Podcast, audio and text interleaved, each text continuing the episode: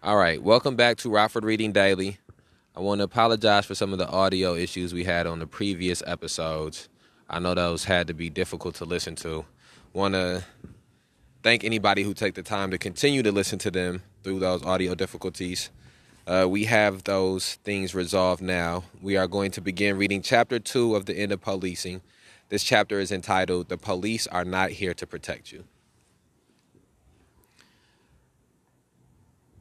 The police exist to keep us safe, or so we are told by mainstream media and popular culture. TV shows exaggerate the amount of serious crime and the nature of what most police officers actually do all day.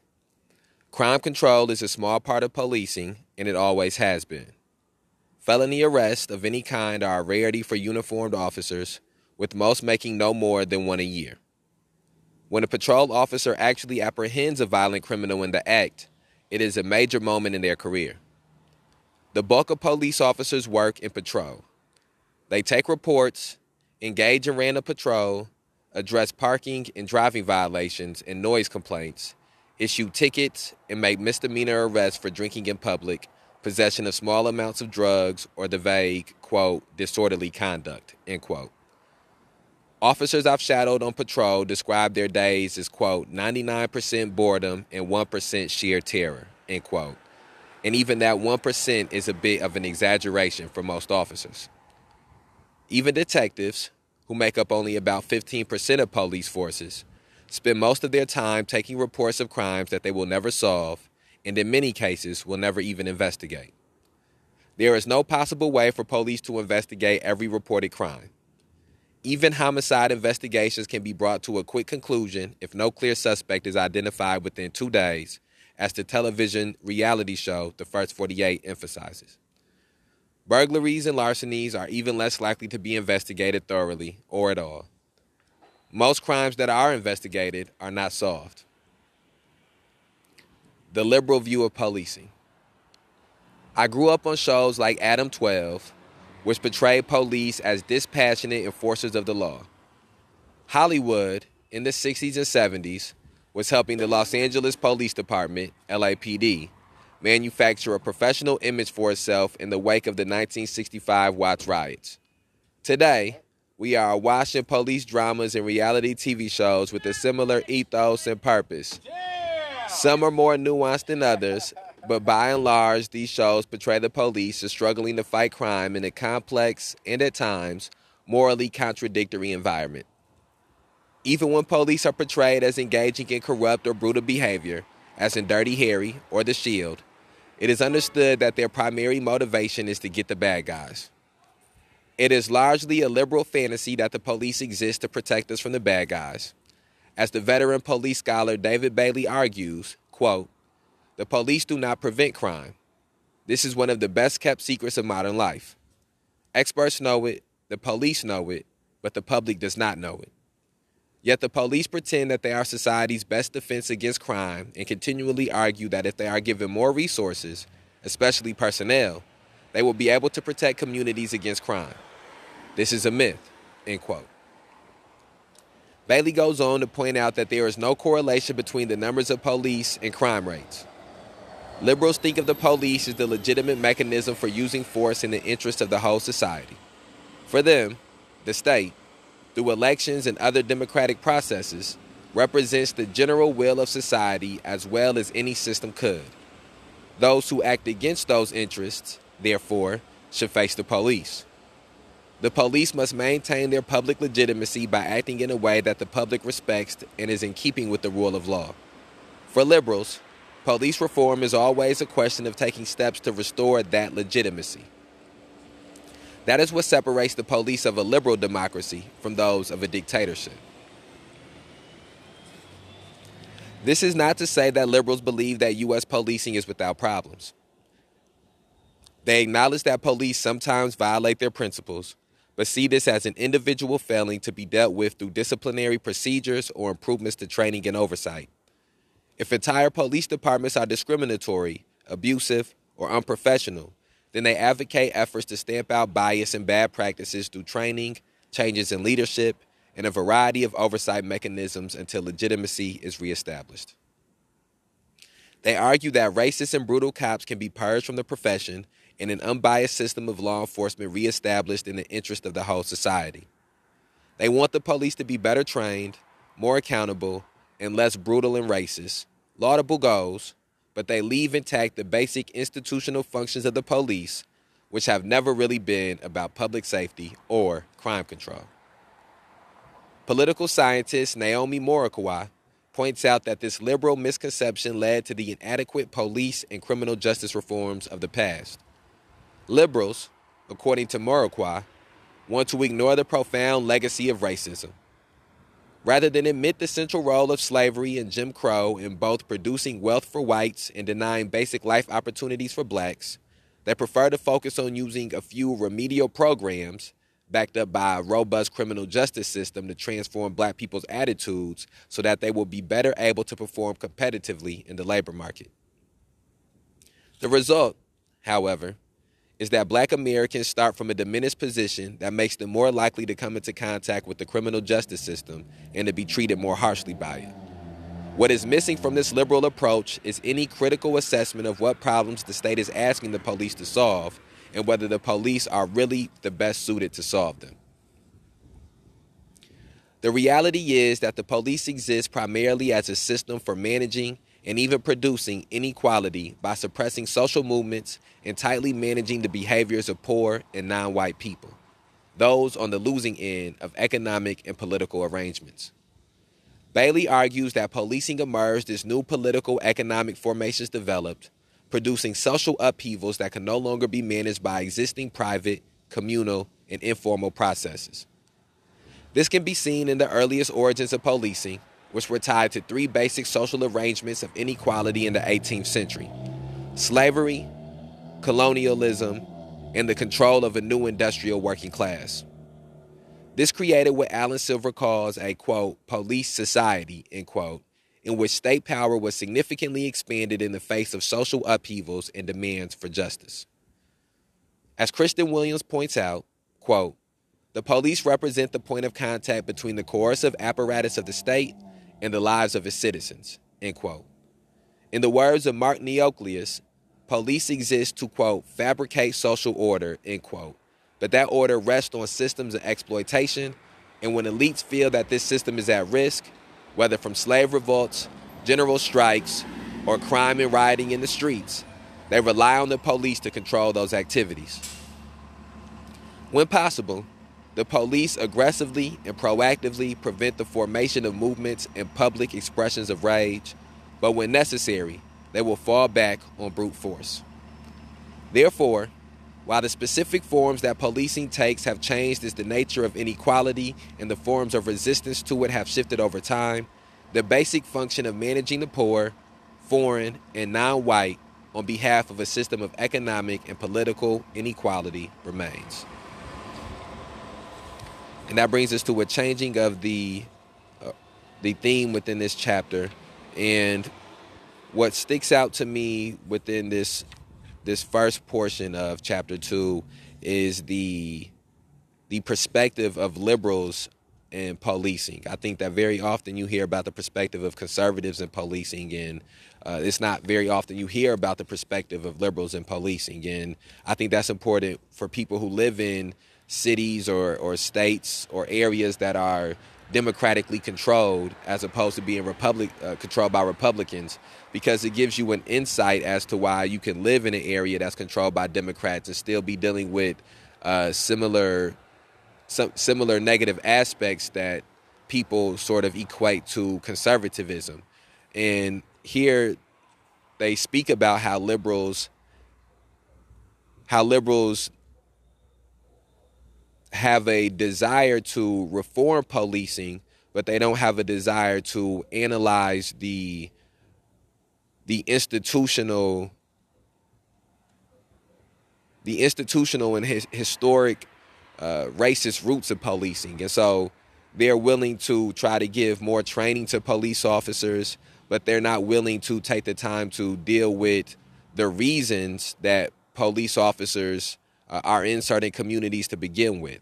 Uh, they're willing to try to do things to to change uh, racist and violent police departments, but they're not willing to do things to change uh, the communities that are inside that are in those cities where these police departments are stationed at and that just points out how many how often half measures are used when it comes to issues that predominantly affect black people, that issues that predominantly affect people of color, issues that predominantly affect poor people. And that is one of the commonalities that exists between the left and the right is that whether it be Democrats or Republicans, their one their main goals, their main priorities are rooted in capitalism.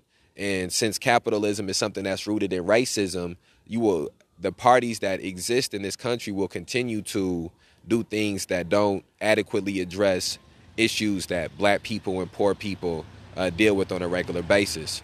I think one of the other things that's important about this the the portion that we read here is how how mainstream media, how uh, the entertainment industry, how they portray police officers in a certain light, and people who don't deal with police departments on a regular basis, who don't deal with police officers on a regular basis, sort of take their cues on their perceptions of the police from entertainment and from uh, main, mainstream media and movies and TV shows and things like that. And those things are very far from what the reality of what policing is in this country. And I think that those are all very important talking points when it is time to start articulating uh, some of these issues around policing. Uh, here, then I'm at one second here. The original police force. Most liberal and conservative academics attempt to counter this argument by pointing to the London Metropolitan Police, held up as the quote, original, end quote, police force. Created in 1829 by Sir Robert Peel, from whom the quote bobbies end quote get their name. This new force was more effective than the informal and unprofessional quote watch end quote or the excessively violent and often hated militia and army. But even this noble endeavor had at its core not fighting crime, but managing disorder and protecting the pr- property classes from the rabble. Peel developed his ideas while managing the British colonial occupation of Ireland and seeking new forms of social control that would allow for continued political and economic domination in the face of growing insurrections, riots, and political uprisings. For years, such, quote, outrages, end quote, have been managed by the local militia and, if necessary, the British Army. However, colonial expansion and the Napoleonic Wars dramatically reduced the availability of these forces just as resistance to British occupation increased. Furthermore, armed troops had limited tools for dealing with riots and other forms of mass disorder. Too often, they were called upon to open fire on crowds, creating martyrs and further inflaming Irish resistance.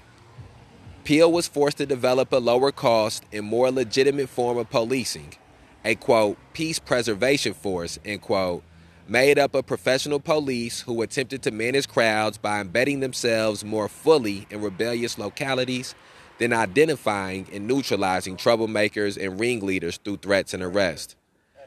This led eventually to the creation of the Royal Irish Constabulary, Constu- Constabulary, which for about a century was the main rural police force in Ireland.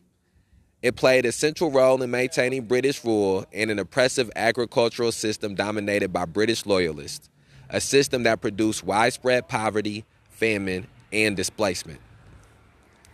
The signal event that showed the need for a professional police force was the Peterloo Massacre of 1819. In the face of widespread poverty combined with the displacement of skilled work by industrialization, movements emerged across the country to call for political reforms. In August 1819, tens of thousands of people gathered in central Manchester only to have the rally declared illegal. A cavalry charged with sabers killed a dozen protesters and injured several hundred more. In response, the British state developed a series of vagrancy laws designed to force people into, quote, productive, end quote, work. What was needed was a force that could both maintain political control and help produce a new economic order of industrial capitalism. As Home Secretary, Peel created the London Metropolitan Police to do this. The main functions of the new police, despite their claims of political neutrality, were to protect property, quell riots, put down strikes and other industrial actions, and produce a disciplined industrial workforce. This system was expanded throughout England, which was awash in movements against industrialization. Luddites resisted exploitation through workplace sabotage. Jacobins, inspired by the French Revolution, were a constant source of concern. The most threatening, however, were the Chartists, who called for fundamental democratic reforms on behalf of impoverished English workers. Local, non professional constables and militias were unable to deal with these movements effectively or enforce the new vagrancy laws. At first, they requested the services of the New London Police, who had proven quite capable of putting down disturbances and strikes with minimal force. That force, however, always had the patina of central government intervention, which often further inflamed movements. So eventually, towns created their own full time professional police departments based on the London model.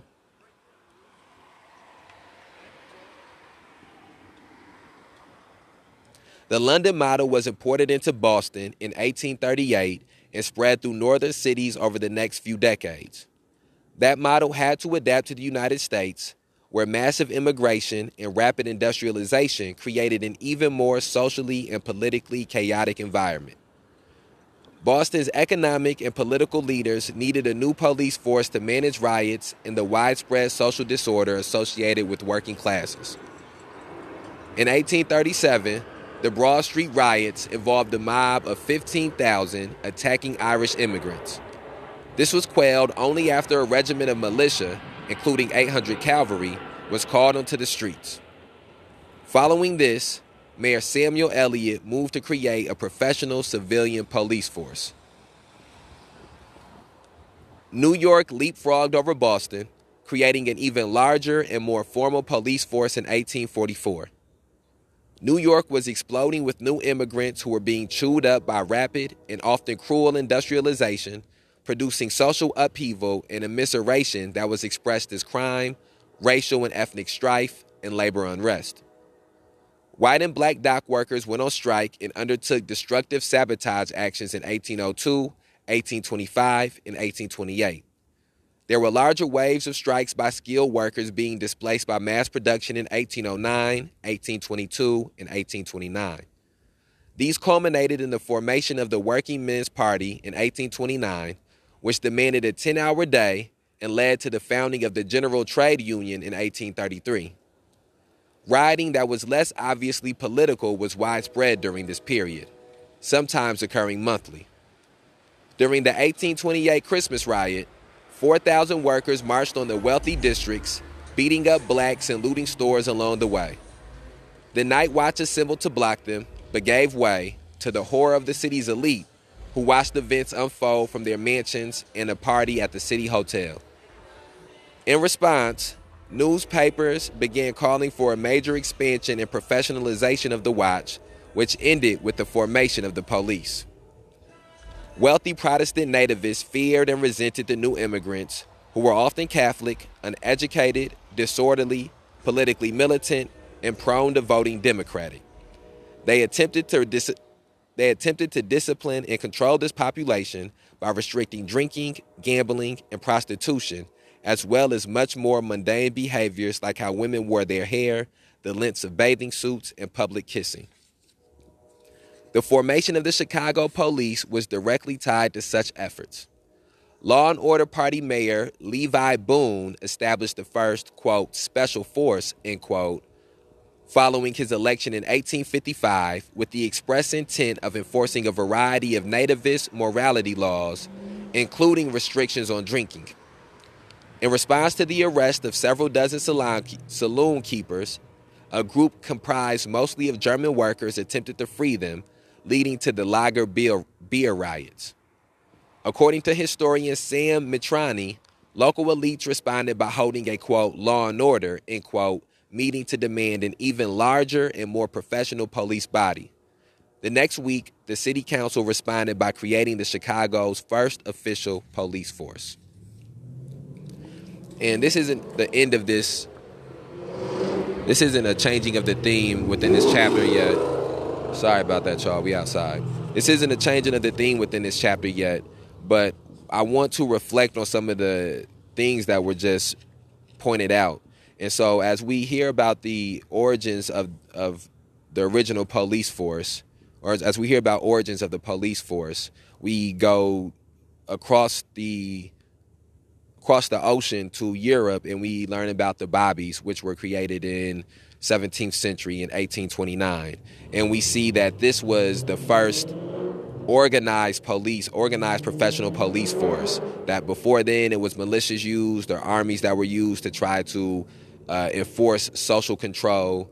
And we see that this these bobbies were not created to protect people. Uh, they were instead created to protect property. They were instead created to protect the status quo. And so we see that once America adopts this concept of policing that was existing in Europe as a form of control, that they adapted to the things that they wanted to control here in the United States. And one of the things that when you go to the look in the 17th century, look in, uh, read about the 1800s, one of the main things that was trying to be controlled by the American elites was, and by the American politicians, was the working class people. They were trying to control labor, uh, protest, and we live in a time where unions are something that is very, a lot more common now. But the further back you go, the more contentious it would be when people were trying to unionize and create unions, when people were trying to get labor rights. And we still see it even now that big businesses and big companies fight against uh, their workers having rights and their workers being able to unionize and their workers being able to organize. And when you go back to the 1800s, that the way that they would fight against those things was they had made it illegal to picket. They had made it illegal to uh, unionized. They have made it illegal to protest the the unfair working conditions that existed. And so the police were there to uphold those unfair conditions that existed. And so all through the 1800s, police officers would be deployed and police departments were being deployed and being created to try to continue to subjugate working class people. And I think one of the things that's important to be able to articulate about why we must be able to or or why they want I think one of the things that's important to know about why they wanted to stop people from unionizing and organizing around some of these working class issues and these labor issues was because the fact that it pierced some of the racism. Uh, when you read here about white and black duck, uh, white and black dock workers going on strikes, which were illegal, at, at, a, at a time. I hope I'm not misspeaking. I'm pretty sure, you know, certain places striking was illegal.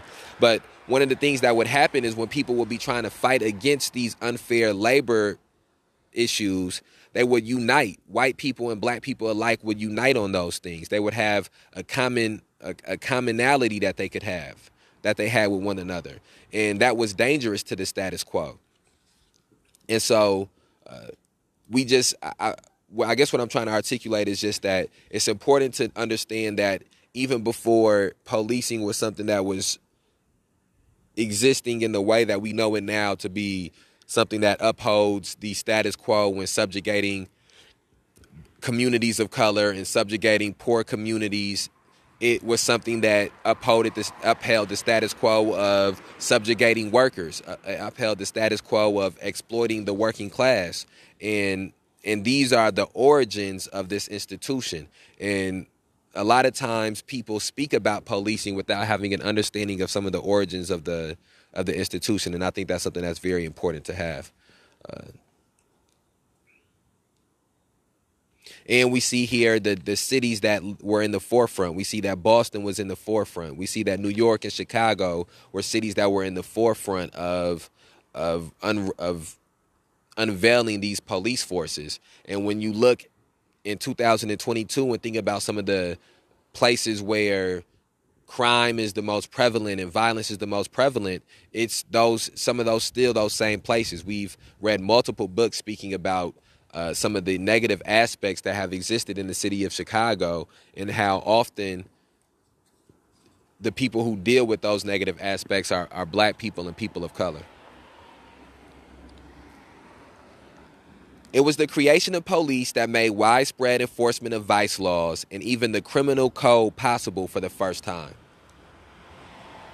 These morality laws both gave the state greater power to intervene in the social lives of the new immigrants and opened the door to widespread corruption. Vice corruption was endemic in police departments across the country.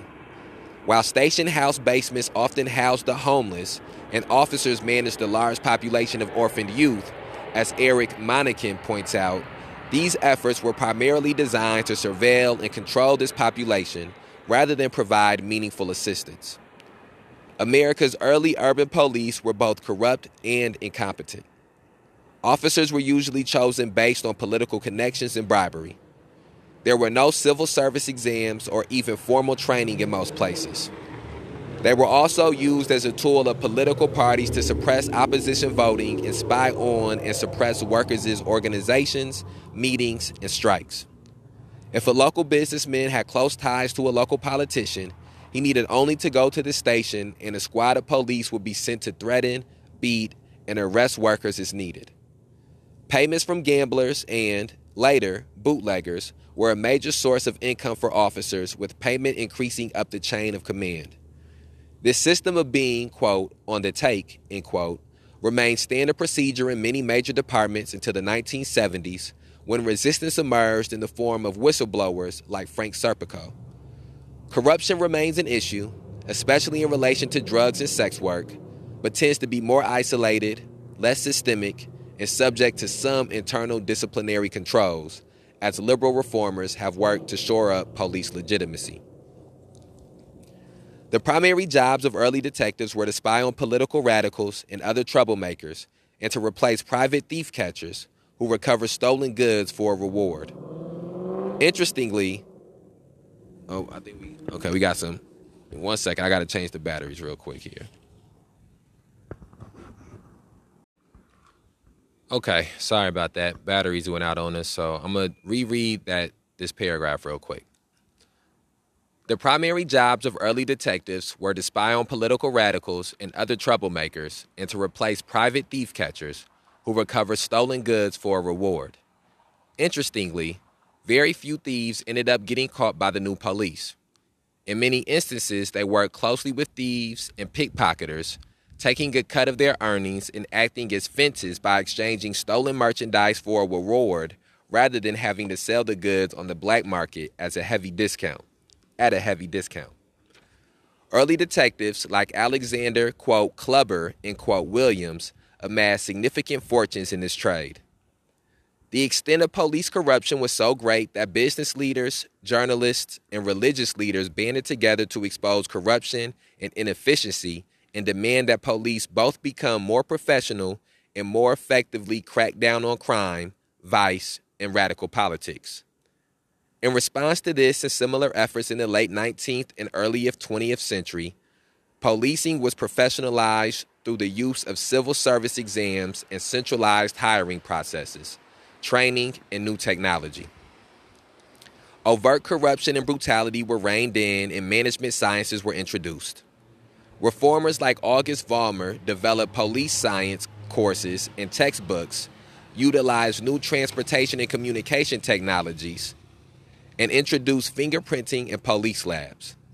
As we will see later, many of these ideas emerged from his experiences as part of the U.S. occupation forces in the Philippines. And then that brings us to a changing of the theme within this chapter. And I want to reflect on I want to reflect on the the idea of control and how these officers and these police departments, their main their main reason for being created was to control immigrants who were coming over, was to control the the the people who were having labor disputes and the, the labor movement that was in existence.